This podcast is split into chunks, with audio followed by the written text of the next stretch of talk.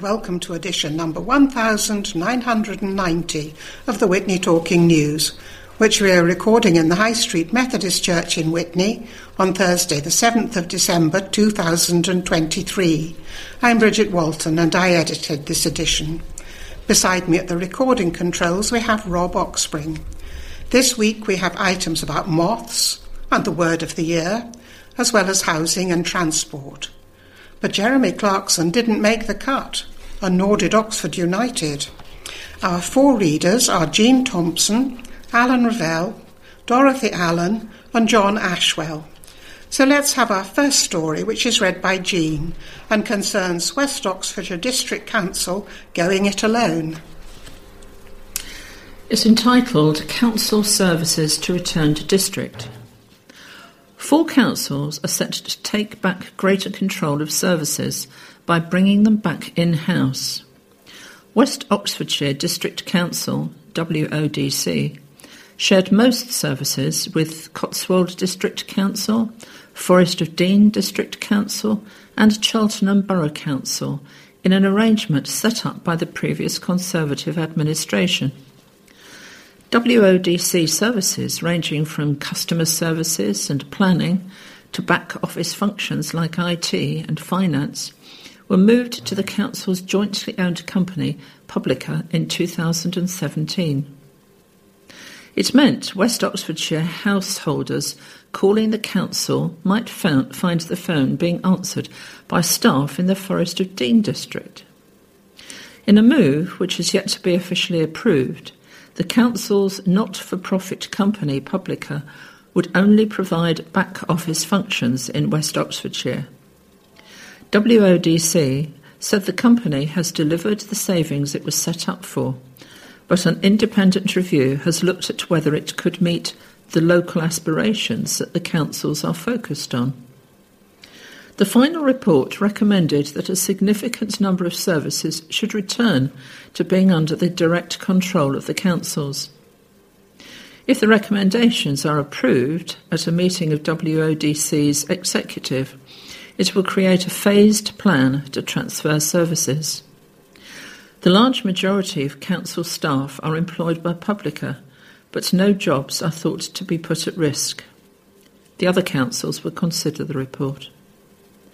Andy Graham, leader of West Oxfordshire District Council, said, I'd like to thank Publica for delivering the efficiencies they have to date and for providing good services to residents. But every partnership must evolve to meet new challenges, and now is the ideal time to make sure that, as a council, we are fit for the future. While this will mean change for some staff, the vast majority of employees involved in the services that move away from Publica will simply see their jobs transferred back to being under council employment. We will work hard to support staff through the transition. Now, Alan has an article on housing. I do. The headline is Council is allowed to slash ludicrous, that's in quotes, housing targets. The story reads a drastic cut in the number of houses that will have to be built across the area has been welcomed by councillors. Under new government calculations, the number of homes West Oxfordshire District Council has to supply by 2041 will be slashed in half. West Oxfordshire District Council's adopted local plan recently passed its fifth anniversary, meaning that it had to be reviewed. The government has recently introduced an option for local authorities to calculate their five year land supply using its alternative standard method, and the word standard method are in quotes. The result is West Oxfordshire can once again demonstrate a 5.4 year supply of deliverable housing sites. Its inability to show it had enough sites to meet its housing requirements in the past had been used by developers in numerous planning appeals, including for strongly opposed schemes in Burford, Aston, Freeland, and the Moors in Ducklington. Carl Rylett, Executive Member for Planning and Sustainable Development, said, This is highly significant news. We remain committed to building the right number of houses in the right places, but the fact that we have not been able to demonstrate a full five year supply of housing sites over the past 12 months has put us at risk from speculative development in unsuitable locations. Revising our calculation reduces this risk and allows us to concentrate on making swift progress with our new local plan, setting a new housing target to 2041, and identifying a pipeline of suitable sites supported by the right investment in infrastructure. New Executive Member for Planning and Sustainable Development, Charlie Maynard, said it would allow the District Council to cut the number of houses it must deliver in the next five years by 47%. He said the new calculation, quotes, rescues West Oxfordshire from the ludicrously large housing targets which the Conservatives signed the district up to in 2018. But Councillor Jeff Haine, planning chairman prior to the Tories losing control of the council, said the figures were factually incorrect. He said the rules relating to housing delivery for the years 2018 to 2023 were imposed by the Planning Inspectorate, not the Conservatives, and the Planning Inspectorate based their housing numbers on local housing need, not population growth. He explained the local plan to deliver 10,000 houses over 20 years was refused by the Planning Inspectorate in 2015. The Council was told to submit higher numbers based on the 2014 Strategic Housing Market Assessment and also to add in Oxford City's unmet housing need. He continues the housing theme.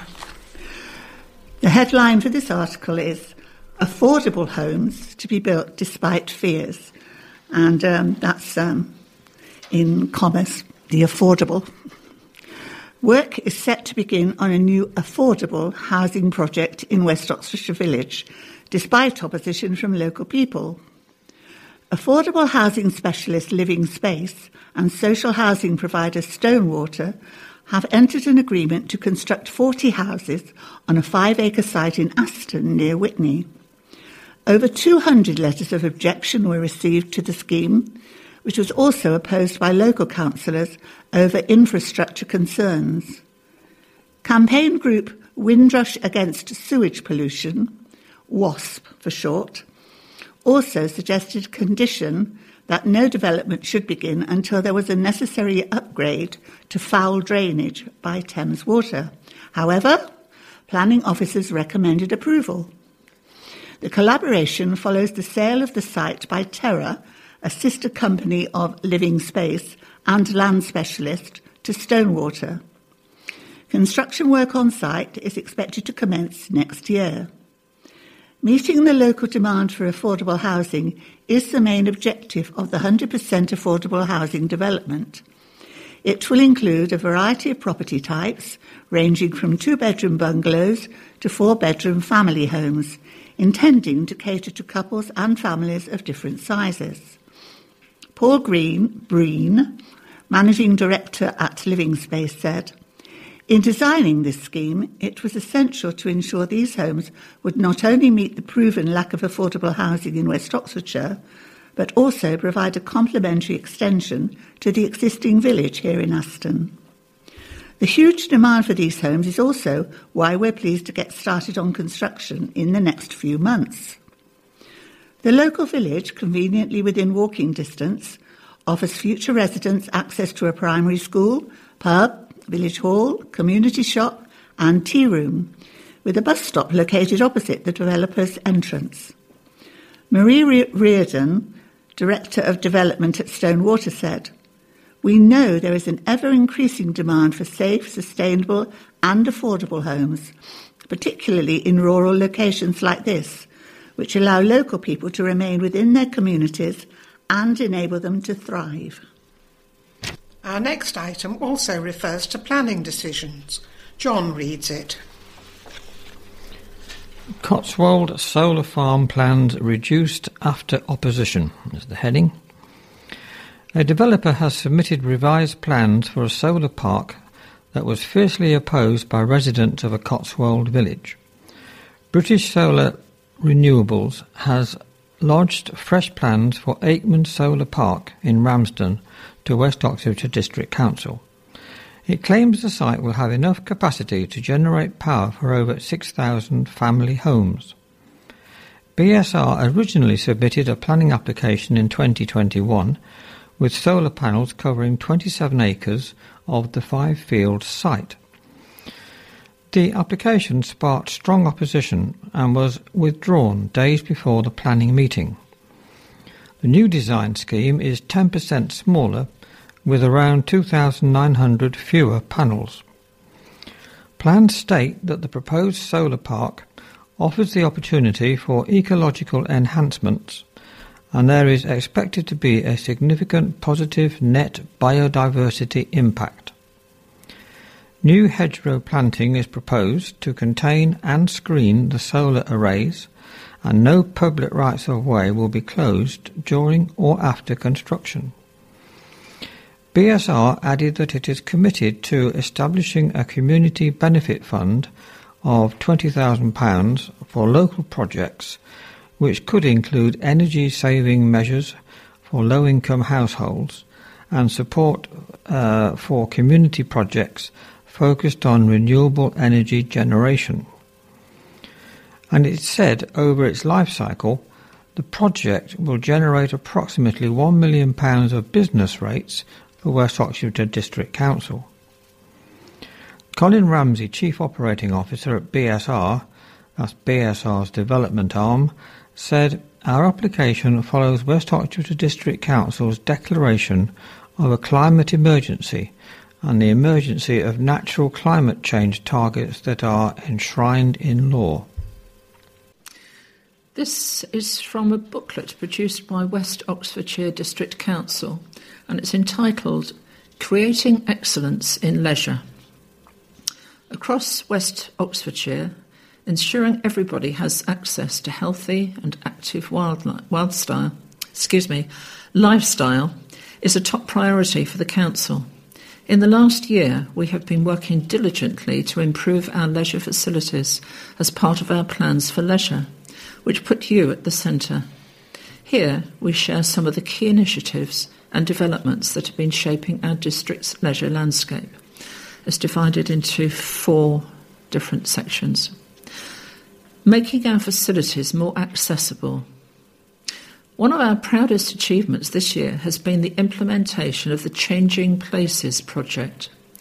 Through a government grant of £40,000, we've been able to install fully accessible toilet facilities at Chipping Norton Leisure Centre, equipped with hoists, curtains, and adult sized changing benches to assist those with special requirements. Secondly, sustainability and garden reduction, excuse me, carbon production. Sustainability is at the heart of our strategies, and recognising that Carterton Leisure Centre accounts for 33% of the Council's carbon emissions, we've embarked on an important mission to reduce the centre's carbon footprint by replacing its gas, gas boilers with low carbon heating solutions and installing solar PV panels. Thirdly, Woodstock open air pool summer success. Deviating from its usual May to September opening schedule, the pool opened exclusively for a six week period. This not only reduced operational costs, but also significantly lessened our carbon footprint. Despite some trying weather conditions, the pool's alignment with school summer holidays attracted families and swimmers from across the district to enjoy a range of activities, including diving lessons, one to one swim sessions, float sessions, poolside yoga, and even a bring your dog for a swim session at the end of the season. The English weather, being what it is, saw a week long heat wave in September and we were able to react quickly to make sure the pool stayed open so people could take advantage of the unseasonably warm weather. And fourthly, fit for the future? Our leather facilities are not just about today's users. It's about the next generation.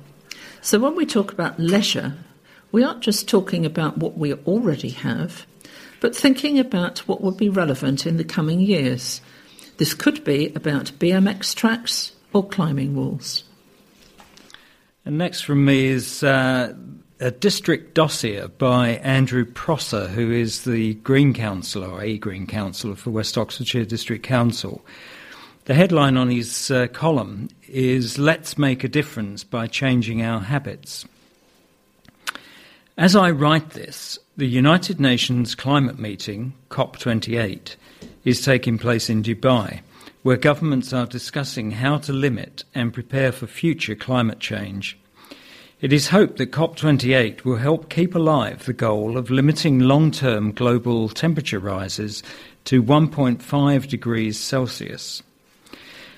Recent estimates suggest the world is currently on track for about 2.4 degrees Celsius, up to 2.7 degrees Celsius of warming by the year 2100.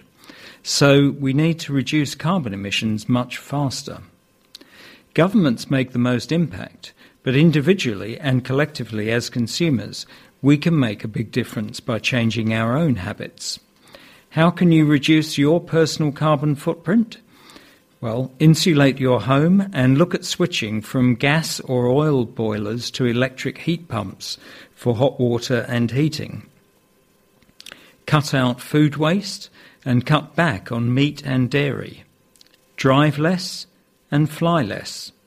Think before you buy by repairing rather than replacing, or donating rather than throwing away and buying longer lasting and more energy efficient products. It feels good when you can do something to improve our local environment. More than 50 new community orchards are set to be created in West Oxfordshire from the Coronation Living Heritage Fund. The orchards will be on publicly accessible land to allow as many people as possible to benefit from them a key action within our local diversity plan, sorry, local diversity action plan. Whether apples, pears, cherries, walnuts, quinces, or plums, new orchards will, will be a welcome source of fresh fruit and ingredients for jams and drinks. Thanks to my Green Party colleague, Rosie, Rosie Pearson, for bringing a motion to Council promoting market gardens. One of the aims of the Oxfordshire Food Strategy, to which we have signed up, is to grow our local food economy through local enterprises, local jobs, and local wealth creation. And following that, uh, some more about the orchards.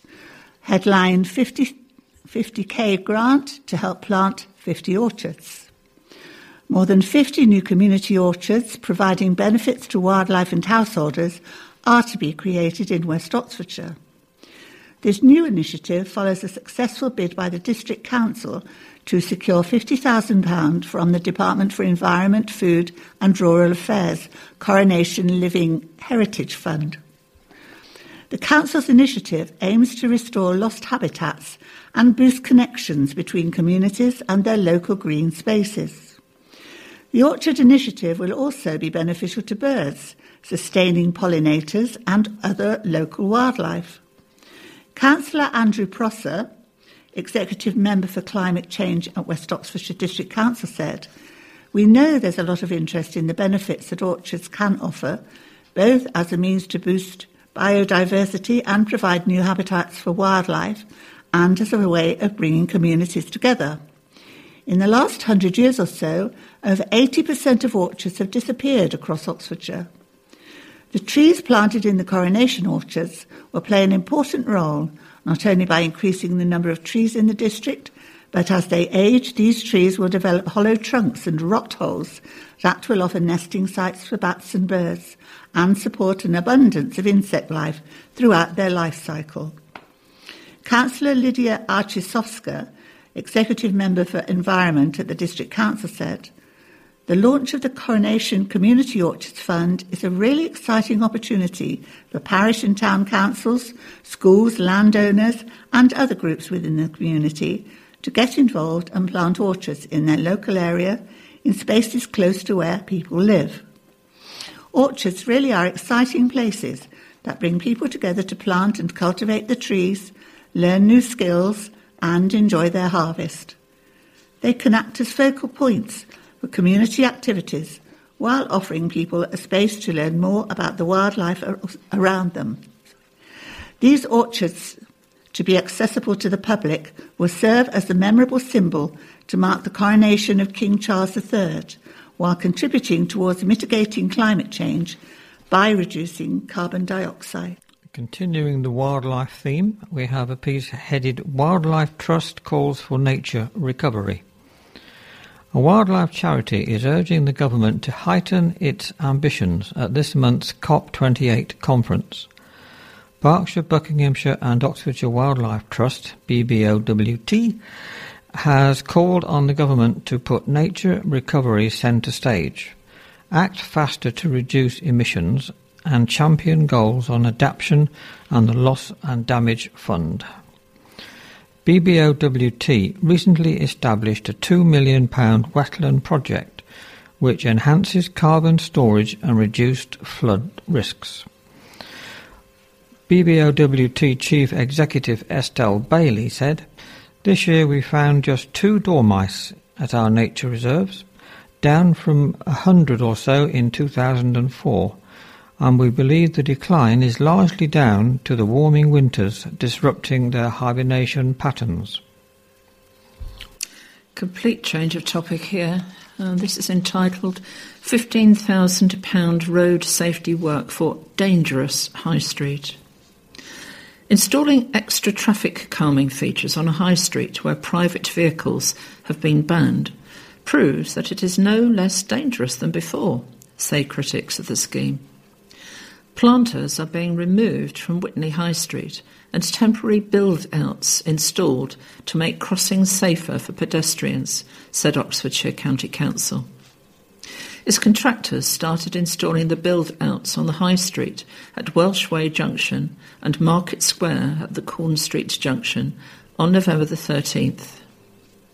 The works, costing around £15,000, are overrunning. The cost is separate from the Witney High Street and Market Square Enhancement Project, which is funded by the government. The scheme is being implemented following Oxfordshire County Council's controversial ban on private vehicles on Witney High Street and Market Square in 2021. It is currently being designed around the feedback from public engagement exercises. The new build outs once again divided opinion in the town. And my next headline GWR, which is Great Western Railways, is tackled over its crowded trains. A transport watchdog has challenged a rail company over its failure to prevent crowding on trains serving West Oxfordshire on the Cotswold line. Transport Focus wrote to Great Western Railway, GWR, asking for assurances about the efforts being made to avoid trains running with fewer carriages than required, which is allegedly leading to crowding. The watchdog claims that passengers on the rail company's high speed and West of England services have had to deal with the consequences of short form trains for far too long.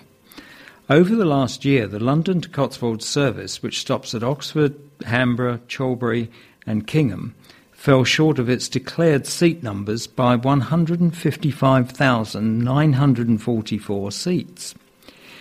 In the letter addressed to the managing director of the rail company, Transport Focus Chief Executive Anthony Smith wrote, Passengers on both high speed and west services have had to deal with the consequences of short form trains, leading to overcrowding and, in some cases, cancelled reservations for far too long, we're aware that GWR is pressing Hitachi to improve fleet availability, but there continue to be large numbers of shortened trains.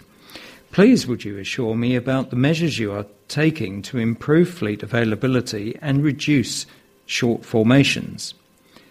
In response, GWR's Managing Director Mark Hopwood wrote, Our aim has been to try to make reductions without impacting services. That has come in part from reducing our fleet in order to make savings in lease costs. Reducing the size of our fleet was not an easy decision to make. However, it does mean that we were able to avoid whole scale timetable reductions, which would also impact capacity and give passengers, customers, less flexibility.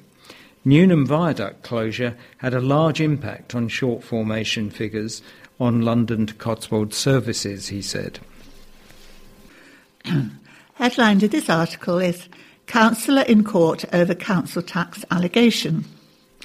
A councillor is being prosecuted by the local authority he serves on for allegedly failing to notify it of a change in circumstances that would have affected his council tax reduction. Tax reduction.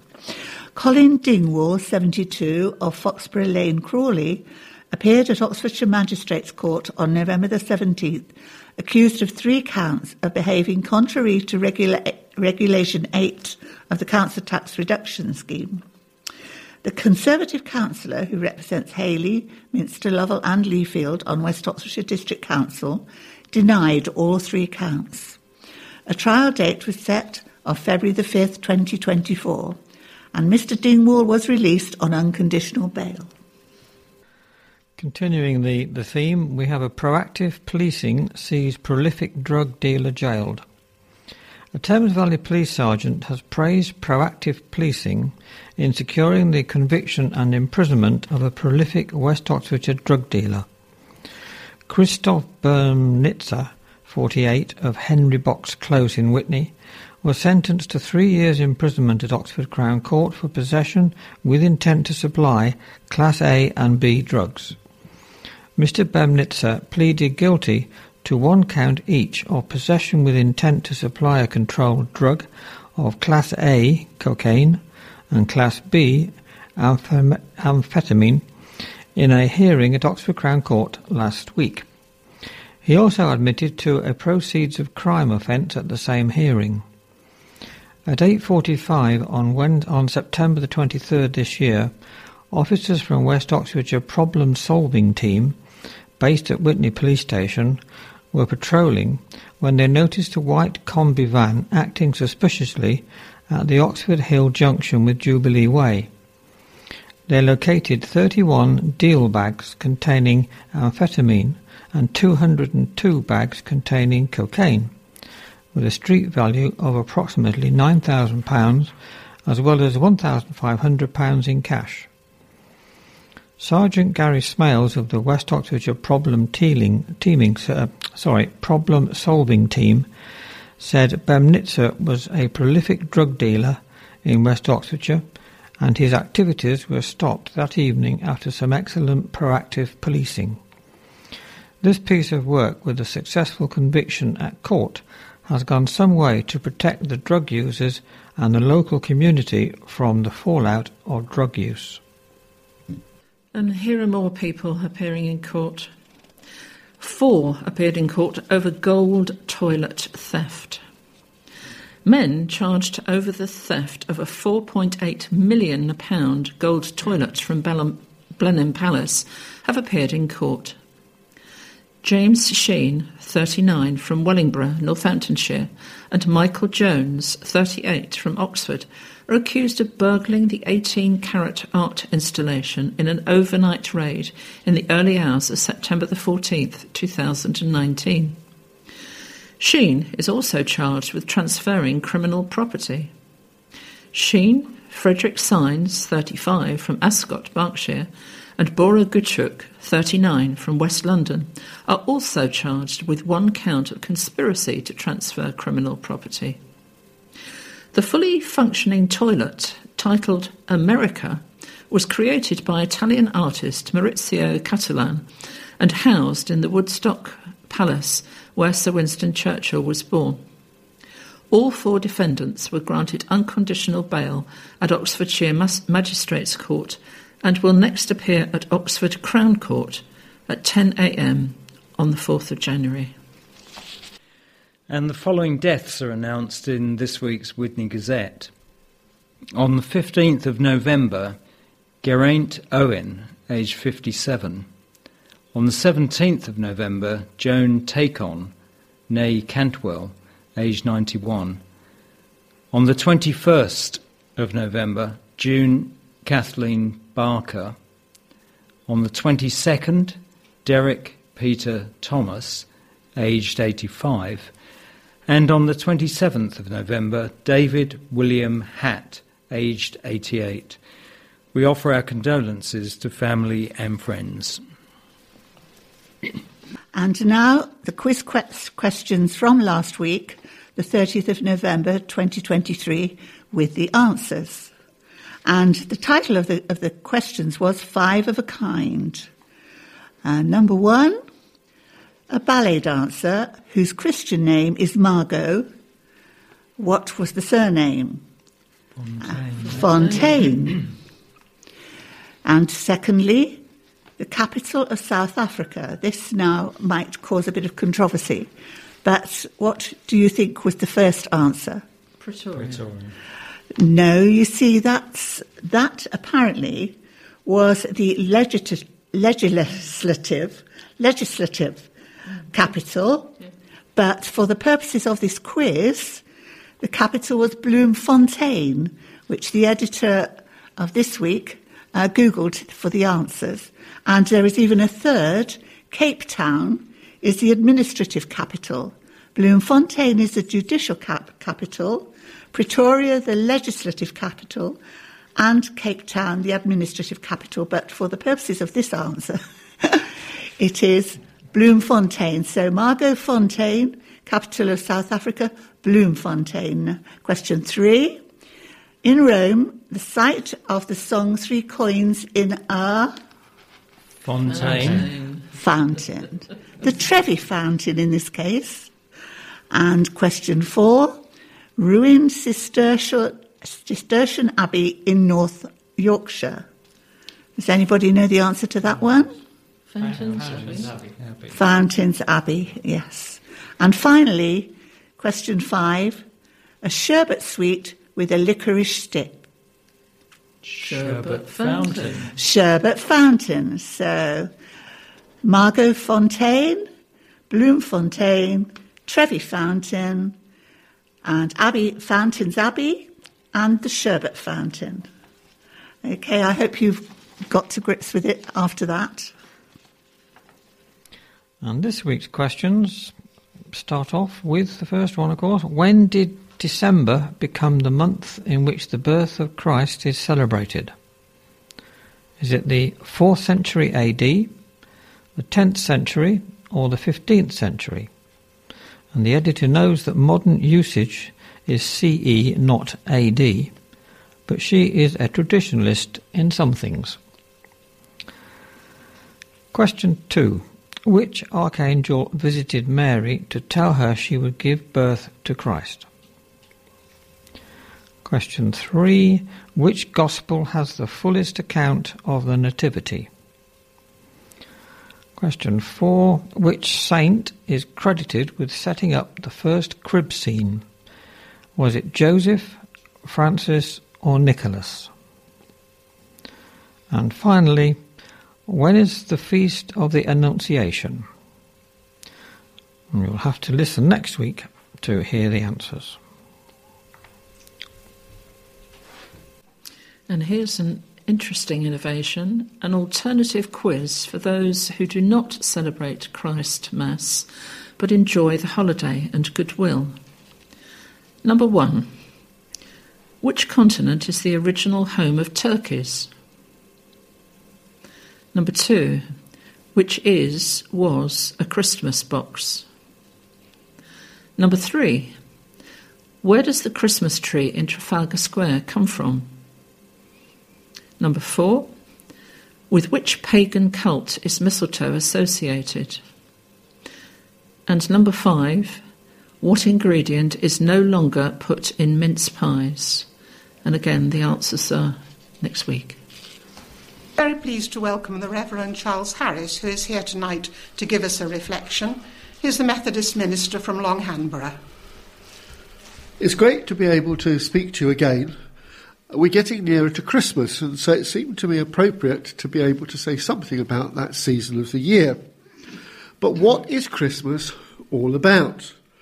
Well, I think I might be going to shatter a few illusions.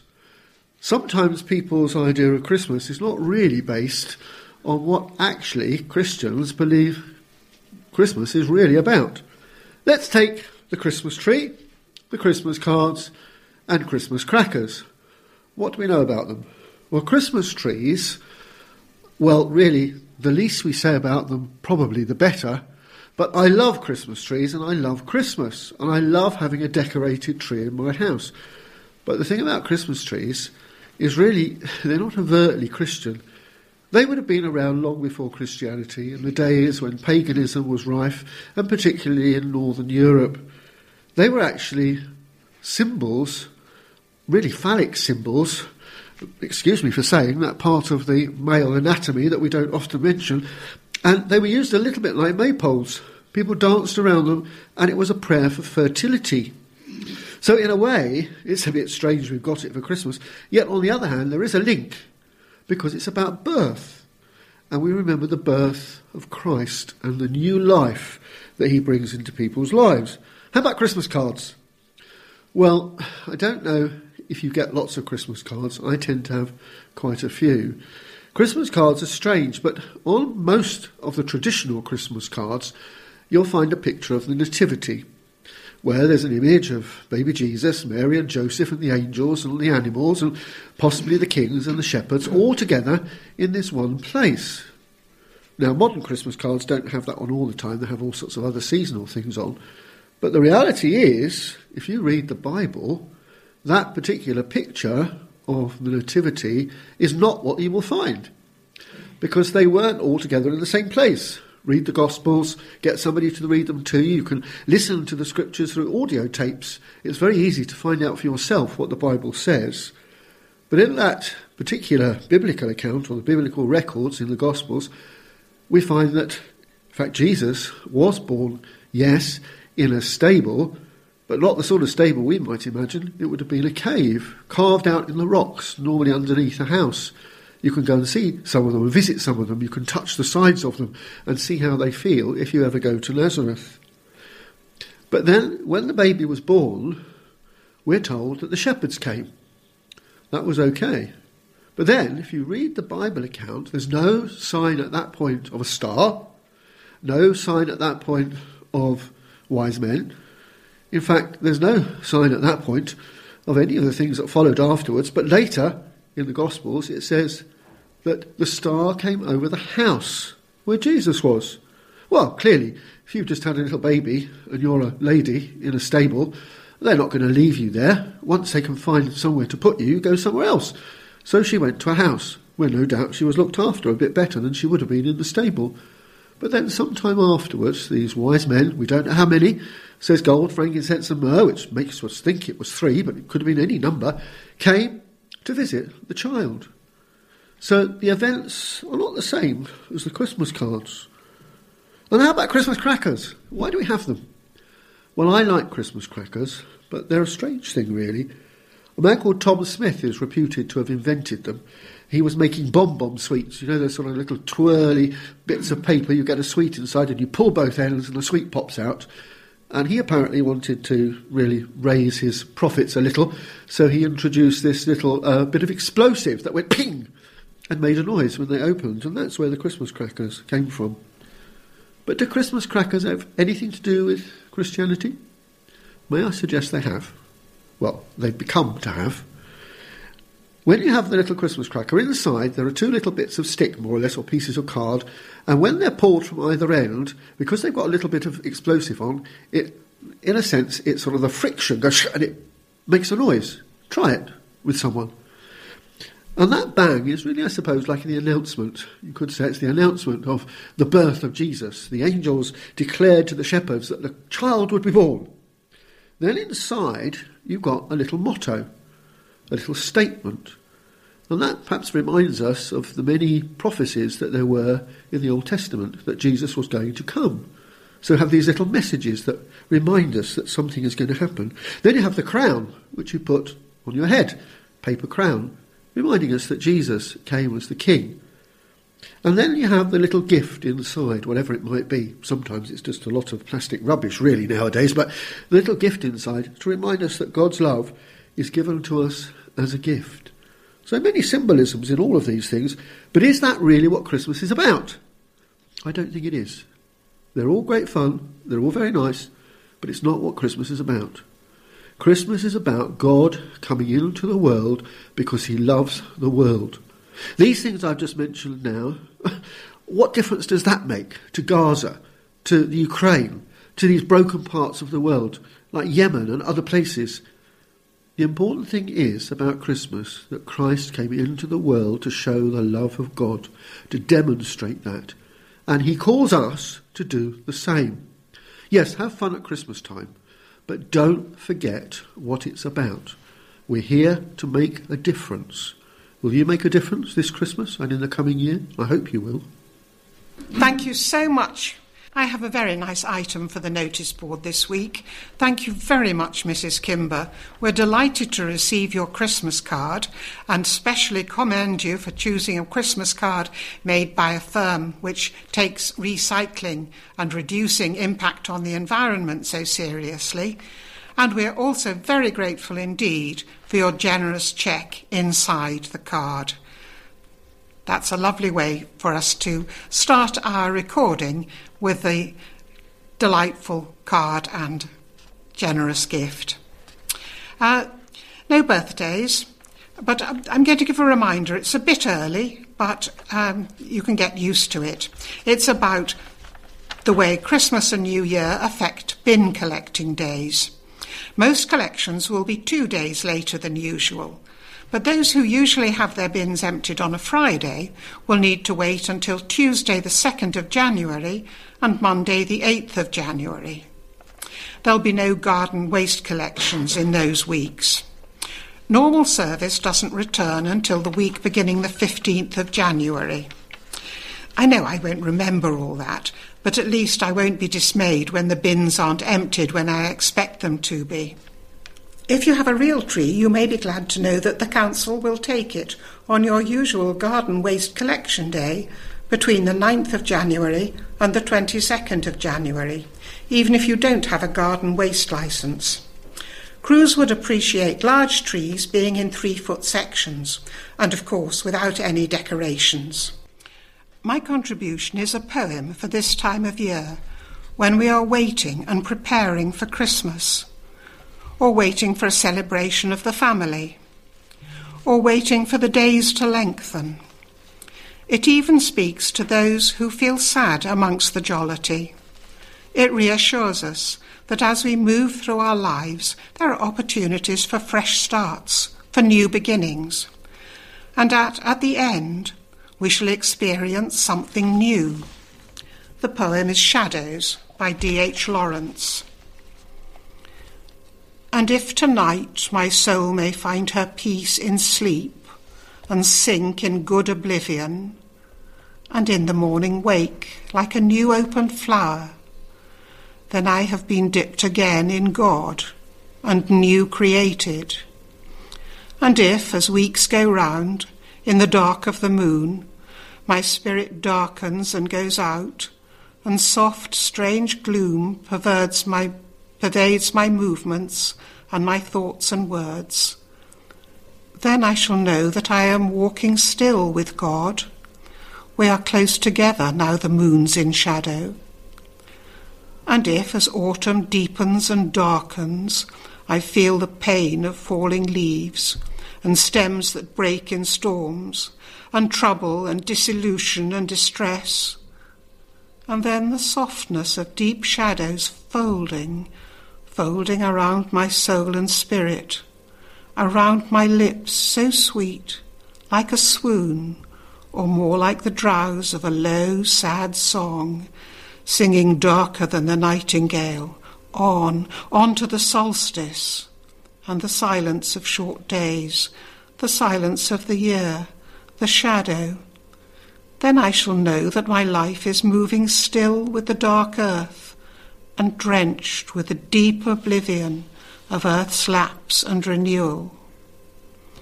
And if, in the changing phases of man's life, I fall in sickness and in misery, my wrists seem broken and my heart seems dead and strength is gone, and my life is only the leavings of a life, and still among it all, snatches of lovely oblivion and snatches of renewal, odd wintry flowers upon this withered stem, yet new, strange flowers, still as my life has not brought forth before, new blossoms of me. Then I must know that still I am in the hands of the unknown God. He is breaking me down to his own oblivion, to send me forth on a new morning, a new man. I hope that, like me, you find this poem comforting, that it reassures us all that all will be well, and all shall be well, and all manner of things shall be well. Now, the next item is headlined Rizz, and that's R I double Z, is the word of the year. Now, don't worry if you haven't heard it before, because nor had I. Um, anyway, the item reads Oxford University Press has named Rizz as the word of the year for 2023. Rizz is widely used on social media to mean style, charm, or attractiveness the ability to attract a romantic or sexual partner. It is believed to be a shortened form of the word charisma. Rizz can also be used as a verb in phrases such as to rizz up, which means to attract, seduce, or chat up. The word emerged from the gaming and internet culture. Other words in the 2023 shortlist, which was opened up to head to head voting by the public across social media and the Oxford Languages website, included Swiftie, which is an enthusiastic fan of the singer Taylor Swift, and de influencing, the practice of discouraging people from buying particular products or of encouraging people to reduce their consumption of material goods, especially via social media. Now, as a footnote from me, I seem to remember that the word of the year last year was goblin mode, which I don't know what it meant, and I haven't heard it since its announcement in December last year. And the headline for this article is Moth Epidemic Threatens Your Woolies. Clothes moths are a growing threat to furnishings and fabrics, say experts, and moth numbers have doubled in the past five years, most likely because of warmer weather. Moth activity increases as the weather gets warmer, so now is the time to start protecting your wardrobe. With that in mind, what is the best way for you to protect your clothes from this plague of moths? Your first step is to figure out where your moth infestation originated. Look for holes in any garments made out of animal fibres to try to find out where the moths have been leaving their eggs, since it's the larvae that feed on them after they hatch. Make sure you only store clean clothes in your wardrobes. Dirty clothes attract moths faster than a flame. A hot wash should destroy any eggs or larvae. Use pheromone moth traps these traps lure male moths. Mothballs are an effective way to kill moths, but be careful. Using mothballs around small children and pets is potentially very dangerous, especially if ingested. Clothing that has been stored with mothballs should be washed afterwards to prevent anemia. If you develop a headache, nausea, dizziness, or vomiting after being exposed to mothballs, discontinue using and dispose of the mothballs. Friendly Care Home Cafe Tackling Loneliness. There's the heading. A Witney Care Home is aiming to combat loneliness this Christmas with a festive friendship cafe. Care UK's Miller Grange Care Home in Curbridge Road is inviting older community members to join in on the festive spirit on December the 19th from 2 o'clock to 3.30 p.m. This comes after studies from Age Concern, sorry, Age UK highlighted that nearly 1.5 million older adults feel lonelier during the festive period than any other time of year. As part of its Care to Share initiative, Care UK has organised more than 100 festive friendship cafes to offer older community members a fun and safe space. Visitors will be invited to participate in Christmas carol sing-alongs, film screenings and other activities while enjoying mince pies and mulled wine. Alison Parry, home manager, said, Our regular friendship cafe is always incredibly popular, providing a wonderful opportunity to have a natter and make some friends. And this month we're putting a festive spin on things. Growing Daycare Centre marks second anniversary. Aston Day Centre has now been open for 23 months and continues to go from strength to strength, seeing an increase in numbers month on month to a membership of 26. The centre provides a venue once a week from 10am till 3pm for the seniors of Aston and the surrounding villages to take part in a seated exercise session, plenty of music, and a sing song. A fresh two course lunch, along with plenty of games and other activities throughout the day. There is also live music most Wednesday afternoons. It also provides a loan book and puzzle service and a large selection of greeting cards and stamps for a small donation. There is a weekly information hub every week, along with samples of aids that are designed to make life easier around the home to try. Karen Stay founded the Day Centre in 2021 after many seniors told her they felt socially isolated, especially coming out of the COVID lockdowns. She was recently highly commended in the Oxfordshire Care Awards 2023 leadership category. And there are a lot of photographs here. I'll just describe a couple of them. Uh, one of them has um, a couple, and the gentleman is, is bending down, stroking a dog, and looking very happy about it. Uh, another one has um, uh, two lines of people, probably about eight or nine in each line, facing each other. And it looks as if they have those long balloons. I'm not sure what they're going to do with them. Maybe bat balls around or something like that. Um, anyway, they look as if they're having fun. That's the main thing. Uh, the next story is headlined Bus Company Celebrates 30 Years of Service. Bus operator Stagecoach West has celebrated 30 years in operation with company wide celebratory events. To commemorate the 30 year milestone, staff members enjoyed quizzes, gifts, and cupcakes at each depot and a sizable birthday cake.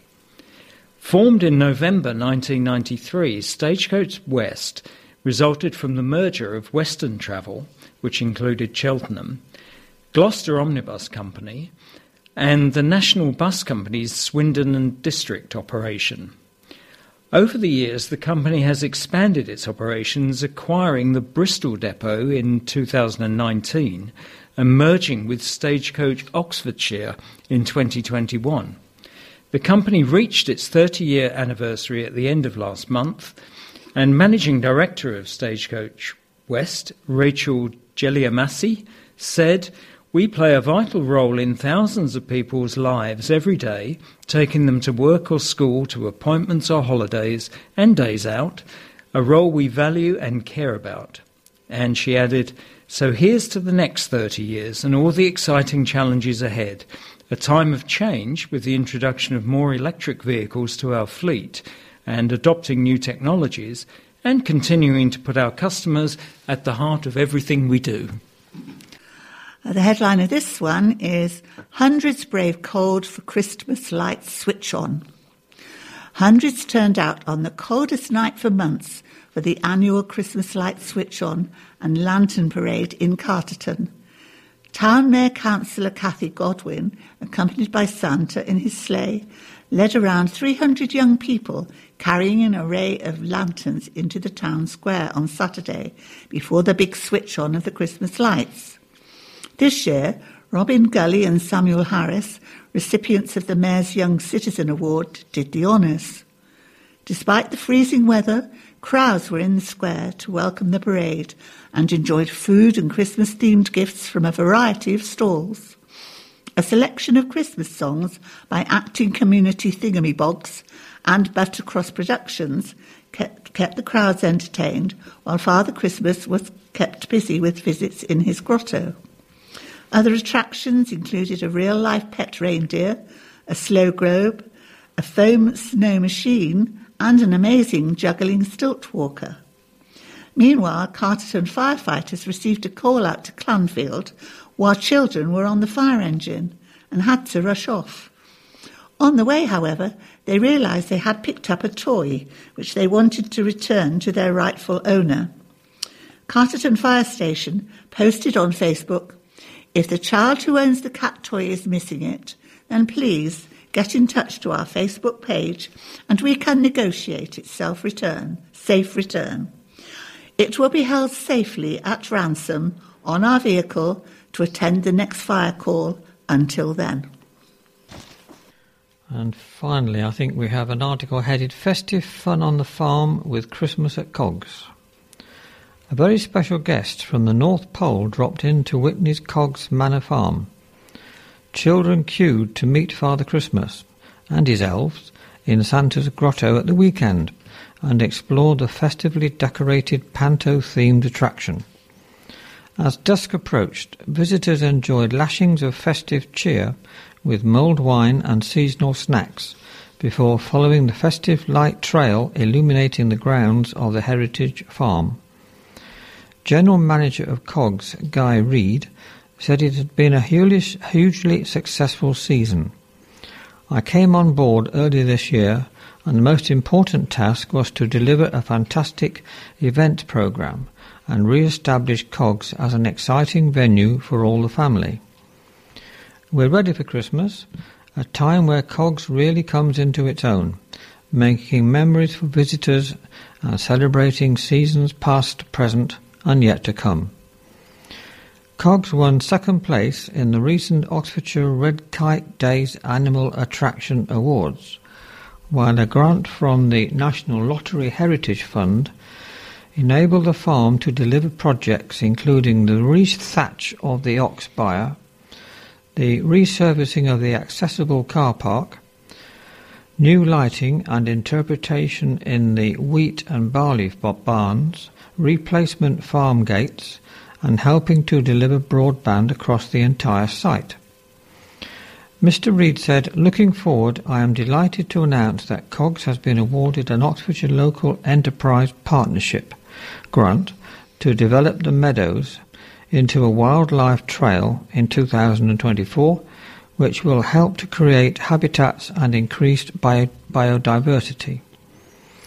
The grant, as well as proceeds from our Summer Fete fundraiser, enabled the purchase of a new tractor, which is tremendously exciting and will help realise our plans and make a huge difference to the working farm.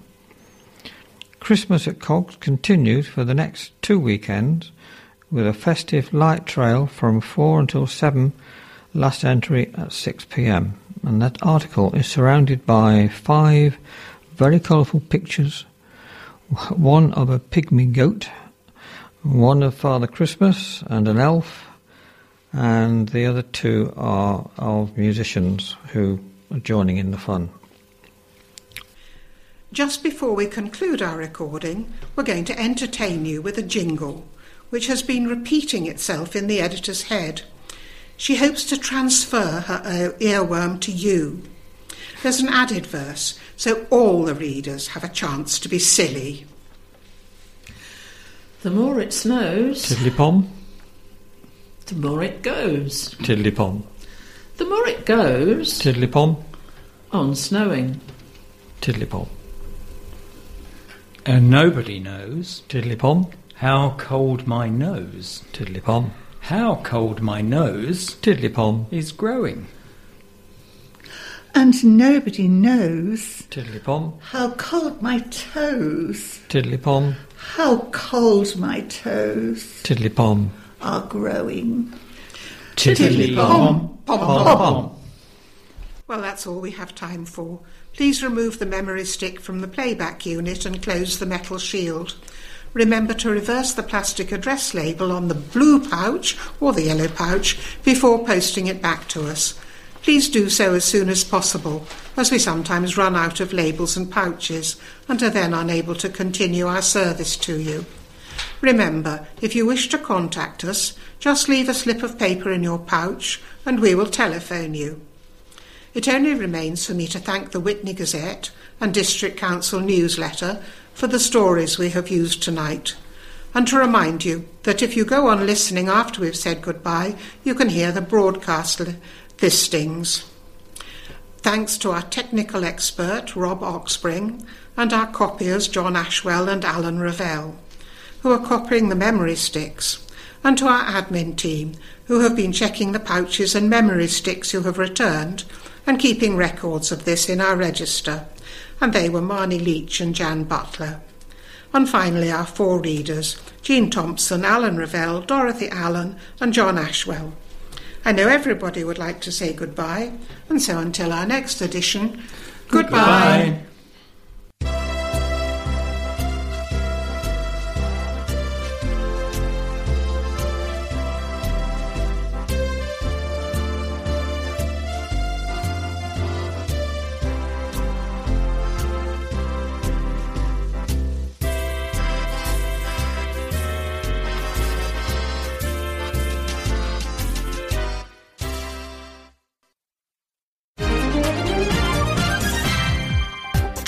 Soundings.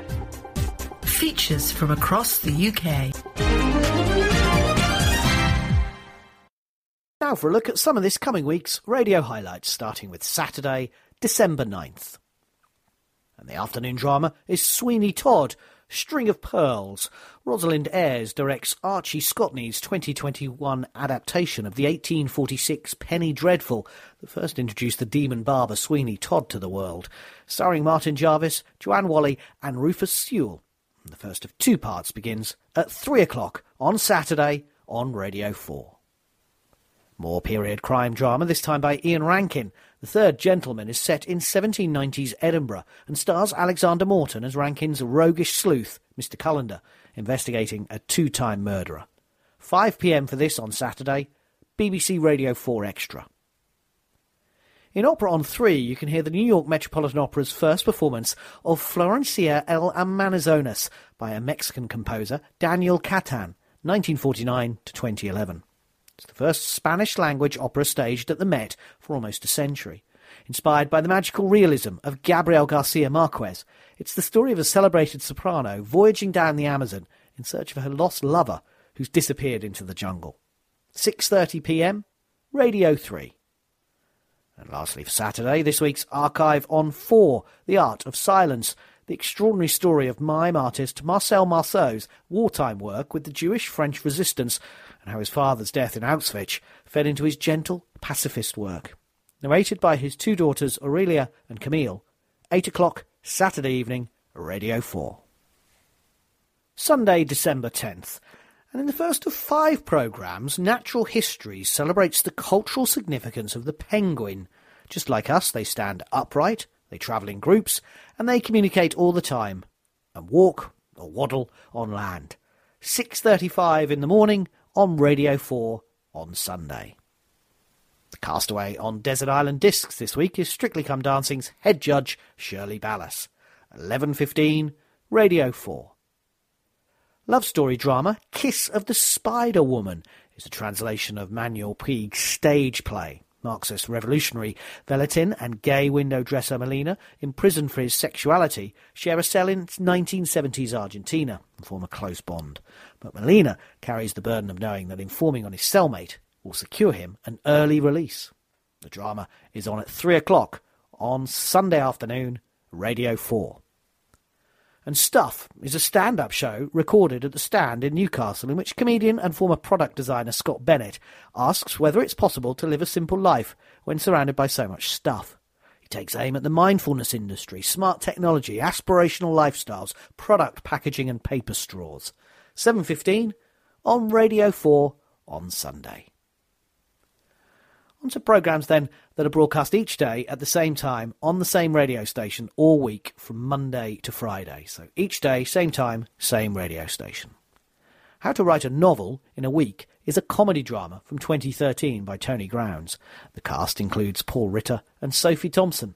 Radio 4 Extra for this, either at 7.15 in the morning if you're an early riser, or 12.15 at lunchtime and 5.15 at night. In a new series entitled Cold Therapy with Michael Mosley, the presenter explores how cold temperatures can improve health, starting with how turning your thermostat down by a few degrees can improve fat and blood sugar metabolism, boost mood, and protect against type 2 diabetes and cardiovascular disease. 9.45 in the morning for this, all week, Radio 4.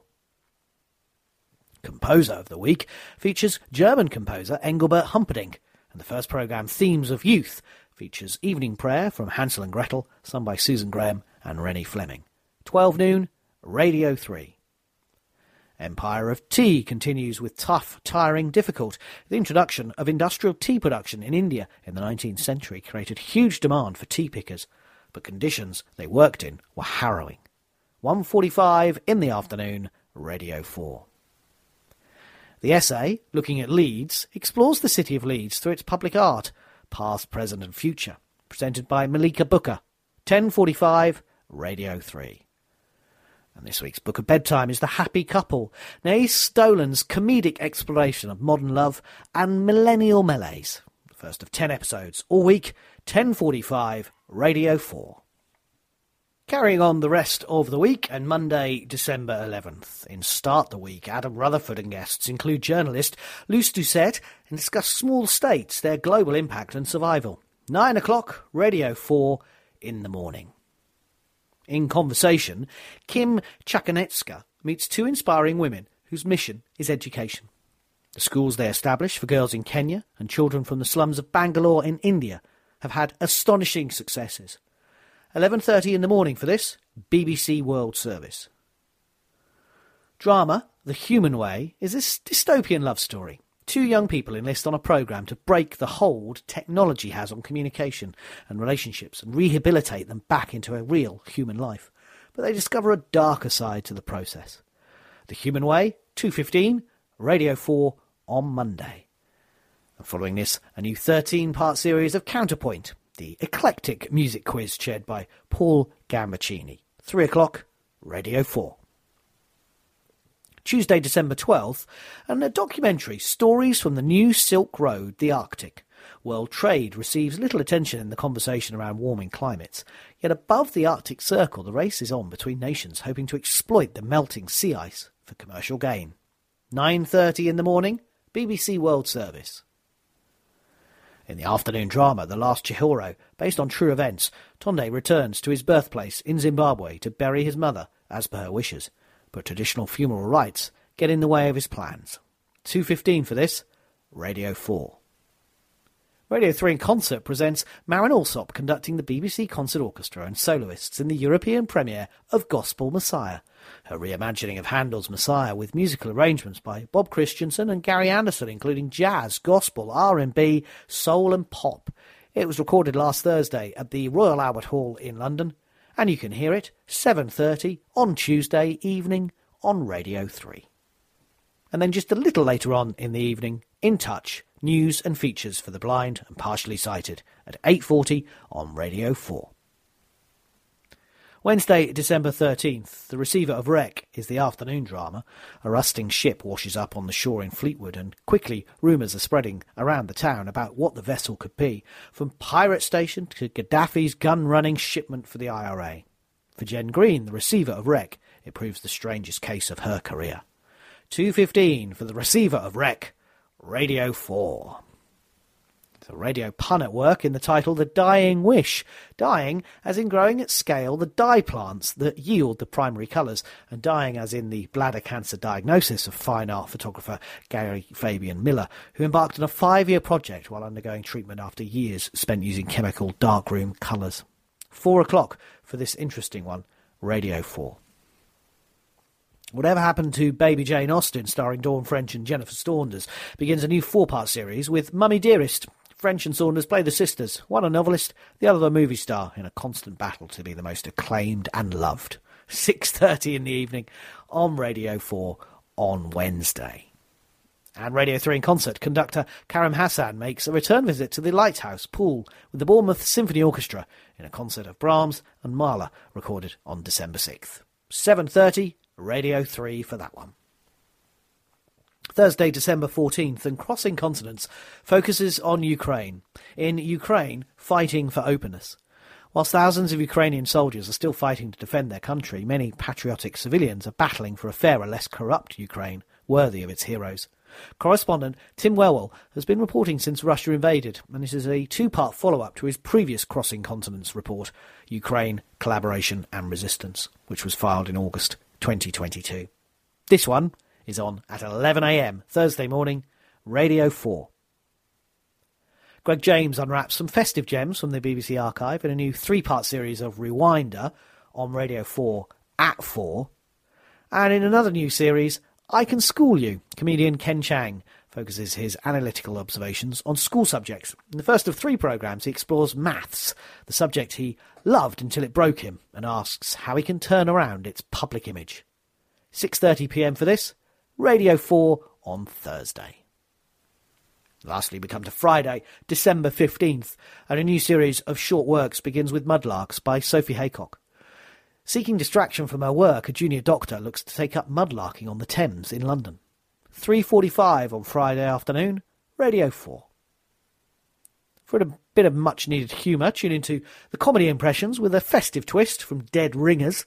The first of two programmes is on at 6.30 on Radio 4 on Friday. Screenshot begins a new series with a programme celebrating the life of Liverpudlian writer-director Terence Davies, who died earlier this year at the age of 77. 7.15pm on Radio 4 for that. And Radio 3 in concert, recorded on December 1st at Bangor University. Violin Concerto in A minor by Glazunov. Symphony No. 8 in G by Dvorak. And the Spark Catchers, a 2017 piece by Hannah Kendall. All recorded at Bangor University at the beginning of this month. That's it. Thank you to Leslie for the highlights this week. May I wish you a peaceful, safe, and enjoyable one of radio listening. Hello, this is Lizzie from Otley Talking News with Val's selection of audio described TV programmes starting Saturday the 9th to Friday the 15th of December 2023. Starting with Saturday the 9th of December, Mary creates an aubergine bhuna and apple crumble in Mary Makes It Easy on BBC One at 11.30am.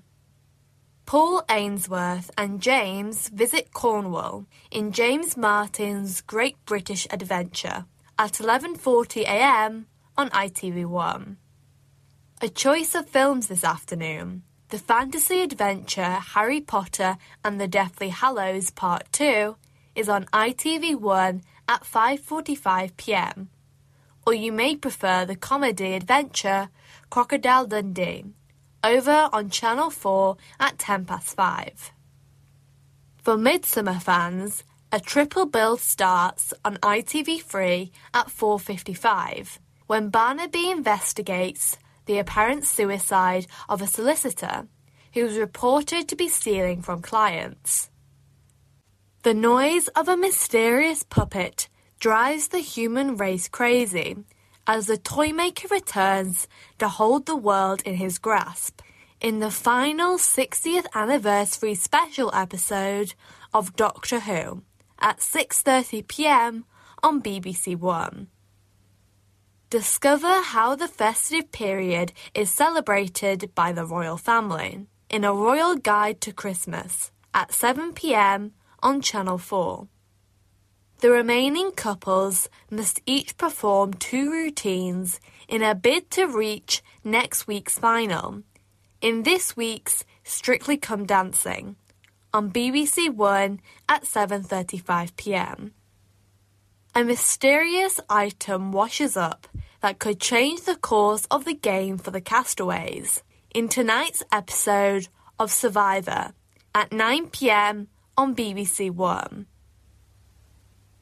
Now, On to Sunday, the 10th of December. Sunday with Laura Kuenssberg, featuring interviews with politicians and key public figures, is on BBC One at 9am. Based on Jane Austen's novel, the early evening film is the period romantic drama Pride and Prejudice. With five daughters and no fortune, class obsessed Mrs. Bennet is determined to marry off her brood and goes into a matchmaking frenzy. This is on BBC Two at 6 pm. David Attenborough praises people on the front line of conservation who are risking everything in the fight to save wildlife. The final episode of Planet Earth 3 is on BBC One at 6:20 p.m. Two couples take part in the last dance-off of the series in Strictly Come Dancing: The Results at 7:20 on BBC One.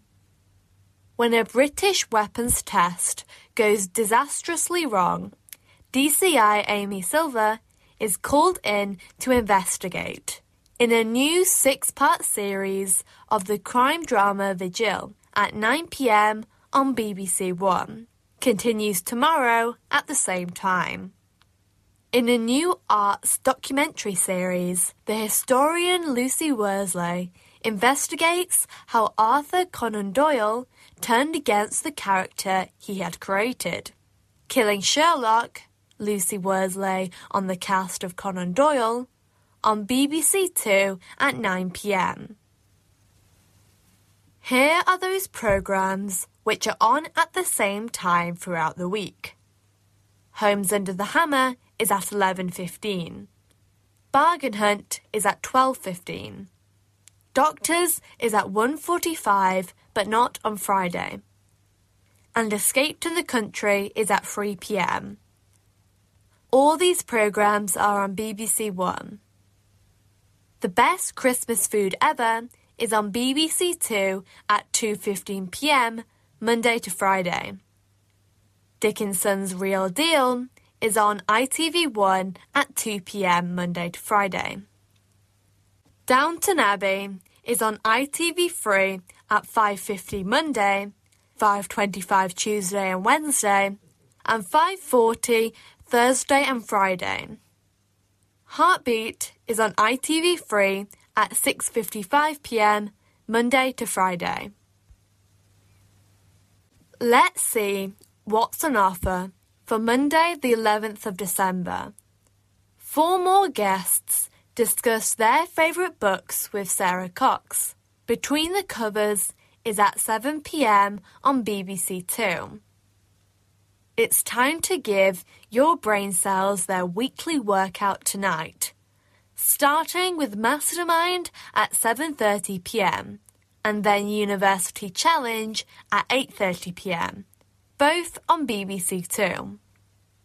Focusing on quick and easy recipes, Jamie Oliver shares tips that save time and money while still delivering a sensational spread in Jamie's Christmas Shortcuts at 8 pm on Channel 4. After Amy and Kirsten battle for their lives, the case takes a turn in the second episode of the crime drama Vigil on BBC One at 9 pm. As Caesar takes control of Rome and consolidates his grip over the Republic, he awards himself ever greater powers. The final episode of Julius Caesar, The Making of a Dictator, is on BBC Two at 9 pm. Moving on to Tuesday, the 12th of December. Friday the Turtle is nipping and harassing the divers when they enter his tank. Can he be distracted by food? Find out in Secrets of the Aquarium on BBC Two at 8 pm. Christmas is approaching at Wood Green Pets Charity, and the time has come for some festive matchmaking. The Doghouse at Christmas is on Channel 4 at 8 pm. Following the stabbing of an officer on the airbase, Eliza warns Amy to get control of her investigation in the third episode of the crime drama Vigil at 9 on BBC One. Louis meets up with actor, director, and former rapper Ashley Walters at his family home. Louis Theroux interviews is on BBC Two at 9 pm. In a Dispatches investigation, Harry Wallop examines Britain's soaring food prices, revealing how supermarkets and suppliers have reacted to protect their profits. Less for more, the truth about food prices is on Channel 4 at 9 to Wednesday, the 13th of December, Jay Blades and the team tackle four much loved objects in this festive edition of the Repair Shop at Christmas on BBC One at 8 pm. The tight knit team at Withernsea scours the North Sea for a local fisherman and friend of the crew who is missing in Saving Lives at Sea on BBC Two at 8 pm. Several choices at 9 tonight. Mary travels to her mother's homeland of Scotland for a magical winter break in a cottage in the Highlands and cooks sumptuous dishes to be enjoyed over the busy Christmas period. Mary Berry's Highland Christmas is on BBC One at 9 pm. Following the death of her adoptive mother, a grieving Rowan finds that Elena had lied about attempting to track down her birth parents. A double bill of the drama Mayfair Witches starts at 9 pm on BBC Two. Pete gives Evie an ultimatum, but it only serves to deepen her obsession with Danny. The Couple Next Door is on Channel 4 at 9 pm. Let's have a look at Thursday, the 14th of December. Mary joins West End star and keen cook Michael Ball, who wants some fresh ideas that will expand his repertoire in the kitchen. The final episode of Mary Makes It Easy is on BBC Two at 7:30 p.m. Stacey is joined by friends and family to create festive homemade gifts and decorations that she hopes will bring joy and wonder without blowing the budget. Stacey Solomon's Crafty Christmas is on BBC One at 8 pm. They carry the equivalent of the planet's population every three days. But how do lifts prevent us from plummeting to the ground? Professor Hannah Fry finds out in The Secret Genius of Modern Life on BBC Two at 8 pm. In the Christmas special from 2019, Dawn makes a shocking discovery about Pete in the sitcom Gavin and Stacey at 9 pm on BBC One. Evidence of a much wider network of cartel linked corruption is revealed in the concluding part of the documentary Disappeared Mexico's Missing 43 on BBC Two at 9 pm. There is a tense showdown on the Yorkshire Dales in the final episode of the drama The Couple Next Door on Channel 4 at 9. Finally, we come to Friday, the 15th of December. Four contestants take to the black chair tonight in Celebrity Mastermind at 7:30 p.m. on BBC 1. Cameras follow the keepers and staff as they transform London Zoo into a magical winter wonderland for Christmas 2022. London Zoo at Christmas is on Channel 4 at 8 pm. In the Christmas special from last year, the Spectres rack their brains to come up with a special present for Alison. The sitcom Ghosts is on BBC One at 8:30 p.m. Gregg Wallace heads to Woodmansterne Card Factory in Watford, where he follows the production of a best-selling Christmas card. Inside the Christmas Factory is on BBC Two at 9. Ian and Gordon arrange a Father's Day visit to the carvery for both sets of parents. The sitcom Two Doors Down is on BBC One at 9:30 p.m. Two 14-year-old boys are messing about on the Mississippi when they encounter a charismatic fugitive on the run for murder. Mud is tonight's late night film on BBC Two at 5 past 11. Although not audio described, we end this week with a treat for any Tony Bennett fans. Tony Bennett Sings is on BBC Four from 9 to just past midnight. I hope you find something to enjoy from this week's selection. TNF Soundings.